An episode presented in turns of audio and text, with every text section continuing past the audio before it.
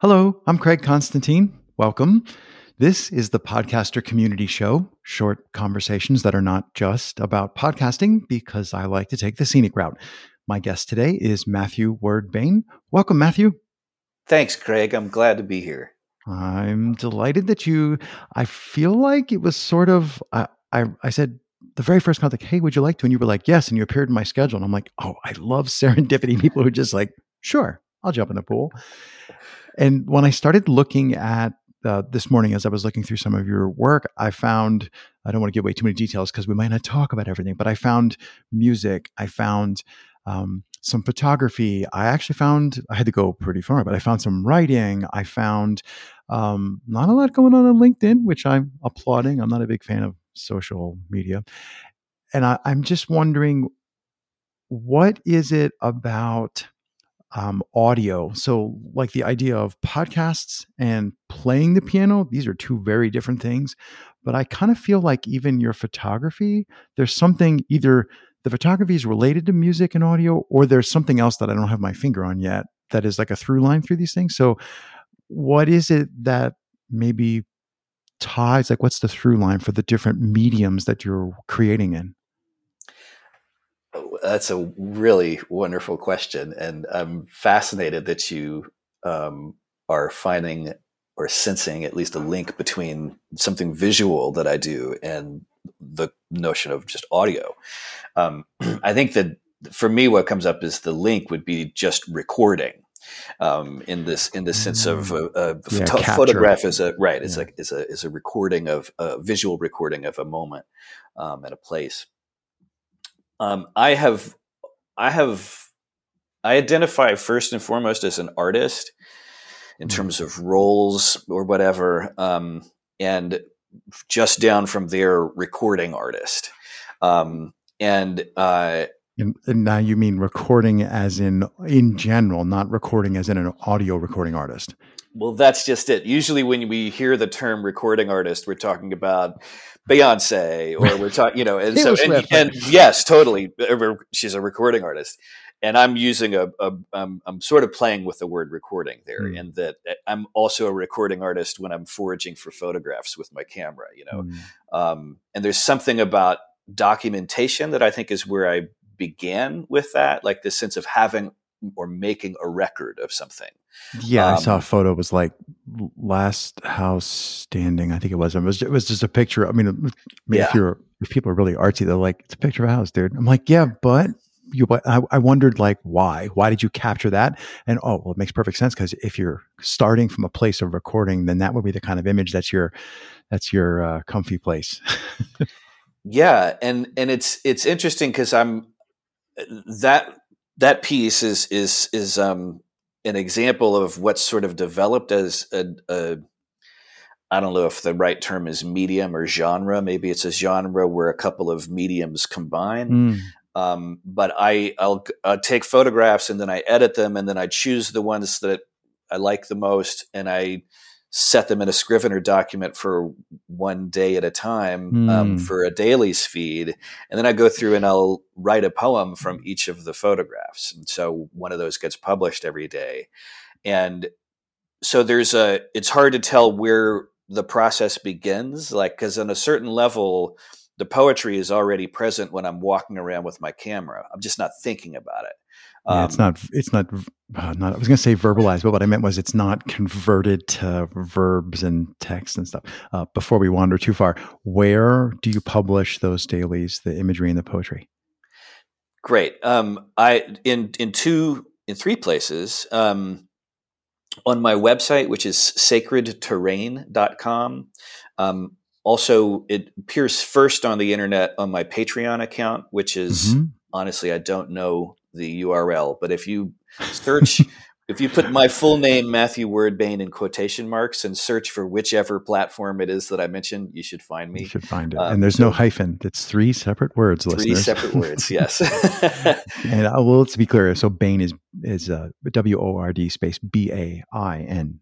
And That's yes, right. if you uh, if you type in those two words, Google's like here, here, here. It'll take you to Patreon. It'll take you to um, your website. Cool. Um, but wanted to interrupt you to make sure that got in here. I'm wondering if the like how cognizant you are. I mean, it strikes me as like really cognizant, but I'm wondering in the moment when you're pointing your camera or in the moment when you sit down and you're like, okay, poem, right. Are you thinking about the big picture or are you more of, I like the, the pointillist metaphor, which is kind of how I think I create is like, I'm not looking at anything. I'm just like sticking a dot on the proverbial can, canvas. Um, so when you're doing photography or recording an audio piece or a podcast or whatever, how cognizant are you of the big um, process versus just small process focused? I, I mean, the way the way I want to answer that is is both. Um, there's uh, I've been learning a lot about um, the bihemispherality of the brain, which is to say, right brain, left brain, um, specifically through the work of Dr. Iain McGilchrist. Um, and one of the things he talks about is um, the coincidence of opposites. And so this is an old concept or principle. Mm-hmm. It's present throughout alchemy and all these other contexts. But he's he also talks about it specifically in terms of the right brain and the left brain, and that these two sides of the brain they're both contributing to language to everything we do, but they go about processing or dealing with that process in different mm-hmm. ways. And so what you're pointing to is to me showing up as, you know, the parts, the points is a left brain phenomenon, the whole picture is a right brain phenomenon. My hope is, my intention is, and my feeling is that um, they're both present at the same time. Mm. It's hard to really, it's hard for me to differentiate. I can say, like, you know, yes, right now I'm writing a poem, but I'm also not just dealing with individual words. I'm kind of opening to for something to for what wants to happen to find its way through me, essentially. Yes, please. Can we get people in the world to do more of that? Uh, I was torn between being distracted by my own process of like, how do I do it? But that makes me wonder if somebody just went, wait, what? Are there particular mediums where that might be easier for someone to try it? Like, I'm guessing that you know each medium would have a, a leaning like this, i don't know daily but my guess is that particular mediums have a leaning that they that they tend to happen more in one side of the brain or the other. I could be completely wrong about that. I'm not uh, i'm not artistically trained um, and i'm just wondering like should we say write poetry or is a better gateway record podcasts? Because i'm thinking oh audio maybe audio is really good at making people engage with the bigger picture. I'm just wondering, like, are there thoughts you have about which mediums lead to this type of thinking, or more readily lead to this type of thinking? I, I think it's probably really individually dependent in a number of ways. One thing that comes up is that um, in the West, we tend to have been trained in disembodiment a, a, mm. a, as part of the cultural context, and if in if we can learn to drop awareness from the head and the like cognition and rational thinking and all of that down into the body we don't have to let go of thinking. That's what people seem to be afraid of. It's like what you know what, what if i stop about, thinking? It's like that's not a problem and it's not going to happen. Um, but if i'm able to drop down into um, being present within my body like for instance, while I'm having a conversation with you, then um, I, don't know how to speak to that in terms of right brain, left brain, but in terms of what you're pointing to, I think that um, that can be something that happens in a podcasting context. It can be something that happens, for instance, when I'm taking photographs, I'm walking around, and so I'm that yeah. just that ambulation is a, is a, in my body. mode of thinking, right? Right, and so and I feel to me like I'm dancing with the place I'm in, and I'm not leading, right? So uh, uh, and so I'm I'm not the leading partner in the dance, and so I'm surrendering to what my senses are picking up on in the space, um, and so I, I don't know how directly that answers your question, but that's what comes up for me. And you can see that like different people, some people are really up in their head and they're not going to mm. leave. And, and so they're going to, when they are podcasting, they're going to do it in a certain way.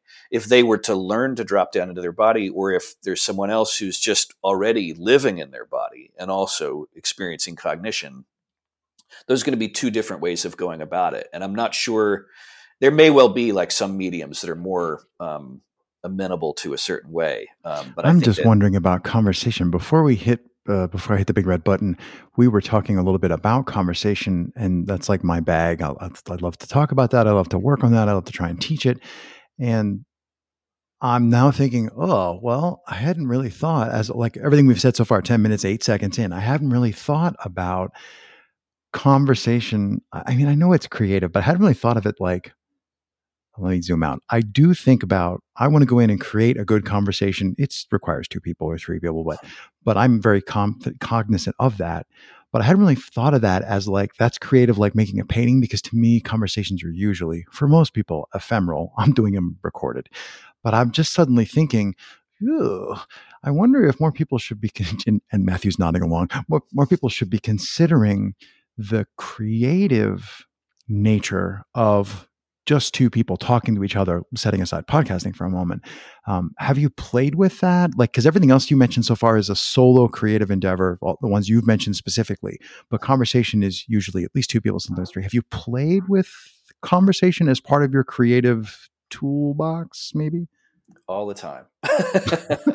so I mean, it's it's ask shorter it's, questions. It's a great. Well, you, you, ask really wonderful questions. I mean, it's it's um, you, you've just um, homed in on something uh, specific that's that's appropriate to talk about in a conversation about it. Well, in a podcast that I know is not only about podcasting, right. but also is about podcasting. Jason, I always say adjacent, tangential from podcast.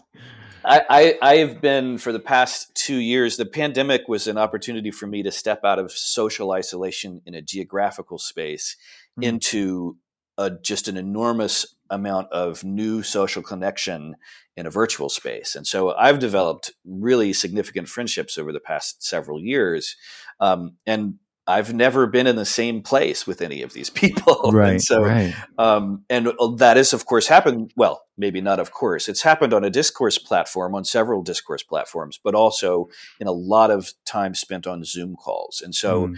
um, I am very blessed with friends who are game for weekly two or three hour Zoom calls that are often focused around a particular sort of context. There's a context for each of them, but there's but there's so that's more like a container that can hold a liquid that can slosh around and do mm. what it wants, right? And so, um, more recently, um, one of those contexts has um, sort of given rise to a podcast project that's still in co-ed. It's not there's not a podcast to go listen to yet, um, and we're on a schedule with it, which is organic and you know. Um, given our own needs in terms of scheduling and stuff. Um, but we have recorded a couple of episodes, and it's me and two other people, Amanda Judd and Emma J. Lopez.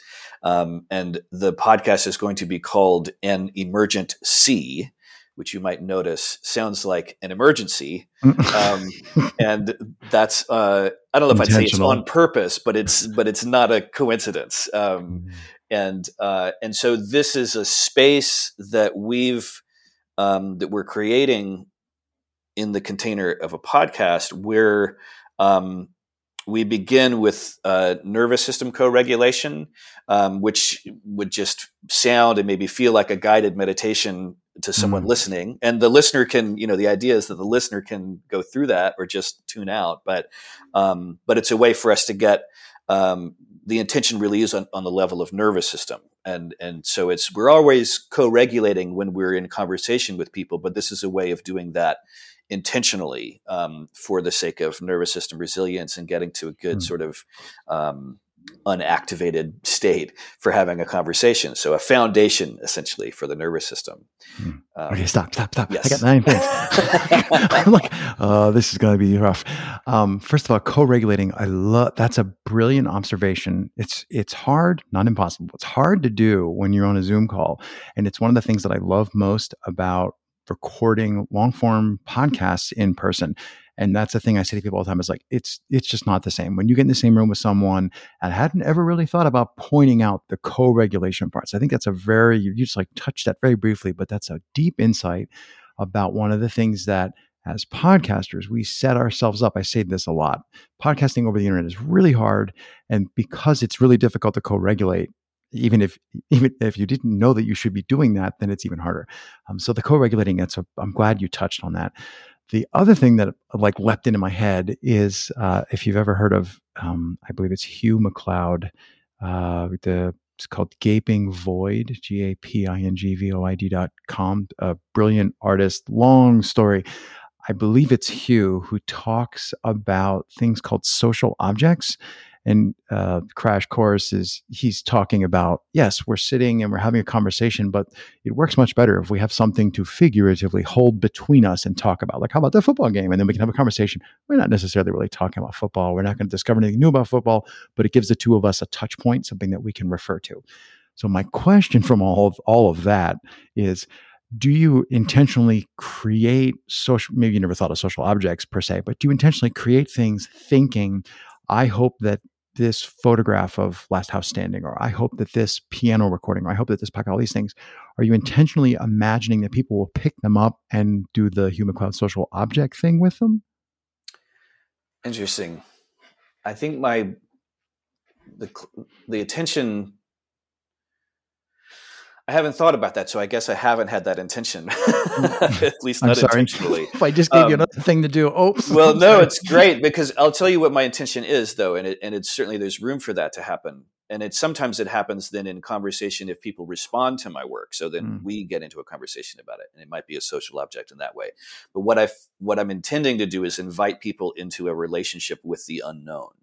Um, and so that's where um, you know I talk about um, I use Nora Bateson's phrase uh, ne- restoring necessary blur, um, and that you know, on one level is a reference to stochastic resonance, which is a way in which you can add noise to increase the intelligibility of a low signal, um, which is paradoxical. I love paradox, and so um, yeah. yeah. you like, please hide the patterns that aren't really there, right? That is what you're really right. doing. Yeah, that's good. Um, I'm glad you. I noticed, and I had forgotten that I noticed that you you actually mentioned that in I believe it's your Medium posts, and there's a tagline somewhere that talked about that, and I I refrain from writing things down to be questions that I want to ask, and that was something I was like I hesitated. I'm like, oh, I really should. So I'm glad you got to that. So can you just say it again so we have the phrase? Like what, which one? Necessary restoring necessary blur or the yes. stochastic? Yeah, yeah. Well, because it it yes. adds stochastic resonance. Right. Okay. Yeah. Just want to make sure that's interesting. So people were like, yeah. "Well, you don't have to remind, or you can hear it twice." Um, that's super interesting to me. Um, yeah. Now I'm wondering. The for me, I, I often say when when if asked that the success, my definition of success for pod for my podcast is not per show, it's per individual episode, and it's if one person listening to one of the things that I created goes and has a conversation with the person that I was talking to. Like uh, to me, it's like first order is me having conversations, and second order is like all those other conversations, and I can't have all those. There's too many of them. There's not enough time, and that's I. I kind of think about it like each of these things I'm creating is meant to be a social object that people would then go uh, engage around or communicate around. I'm not not saying ten thousand people will love this episode, but if one person is going, wait, what, and they're like searching frantically and taking notes, I'm like, and to talk to you, not to me or, or to their friend. Um, that's what I like about like what people say, why are you recording? Like, why not just have cool conversations, Craig? Why press record? Because it makes everything so hard. And my answer is because the thing that gets created, I can set it down and I can do 300 of them and set them all down and leave them like little Easter eggs um, for the world. But that's my diatribe about social objects. Um, anything else? That's well, yeah, I wanted to harken, last... I want to harken back to something you had said about co-regulation. That, um, so I appreciate what you're saying about being able to record a podcast in person and how there's something there um, when you're when you're co-present in a space with someone, someone that's not present online. However, um, in terms of what's actually happening in the body as we're like what the mechanisms of mm-hmm. co-regulation are, um, two really salient aspects of that are the muscles of the inner ear that allow us to um, understand human speech. Um, it's what you know when you hear your name across a crowded room, like that's what's happening. You're mm. you're attuned through that really precision um, mechanism of of hearing, and um, but prosody, which is to say the melody of speech, um, the musical uh, aspects of speech, um, that is what um, those are cues of safety when that prosody is present. If you've mm-hmm. got a monotone in a high pitch in a loud volume or a low pitch in a loud volume, that's the opposite of prosody, and your nervous system is going to respond to threat. when you when you encounter that. But but a, but a conversation between people who are getting along is going to be prosodic, and likewise on a Zoom call, which in a podcast you're not getting the visual component but you and I, even though we're just recording audio, can see each other. Right. And so we are, our nervous systems are picking up on the reading the striated muscles of the face, the, the muscles that, that generate expression. And I'm, you're smiling as we talk, we're, we're getting along. And so I'm getting this feedback. We are, that's where the co-regulation is happening. And so then somebody who listens to our conversation is getting the advantage of our seeing each other's faces, even if they're mm. not, because it's coming through also through the prosody. It's feeding into the prosody. Um, and so uh, my experience with podcasting originally was as a listener for a very long time, starting in probably 2006 or something like that. Um, and through the years, as I started going through um, healing from trauma um, and learning about how the nervous system works so that I could have a more resilient nervous system through getting into a relationship with my own nervous system consciously, I have used podcasts as a way to. Um, it's like sort of a positive distraction. I tend mm. to work mm. alone, um, and then it's easy if I get off. If I get triggered, then I can wind up in this perseveration cycle, and I need to do something to keep to bring that back. And if I'm listening to someone reading an audiobook, even better, having a conversation in a podcast, I'm I can participate in that relationship or my nervous system has access to the co-regulation of that mm. relationship and i'm able to, to keep my, my, my nervous system as a result stays better regulated right, and so that's one of the yourself. things yeah. that I, one of the hidden values of podcasting i think i find that super interesting because i often yap about the magic of two people having a conversation and there's magic in audio and i think you've touched on and unpacked for me the beauty of this is it's recorded so I can listen to. Unpack for me a couple of like really concrete things that I can think about. How does what I do cause or hamper those particular effects? Brilliant. Um, Matthew, as much as I hate to say it with everybody, um, I think it's a good place for us to stop today. So thank you very much for taking the time. It was my pleasure. My pleasure as well. Really, really enjoyed it today. Thanks, Craig.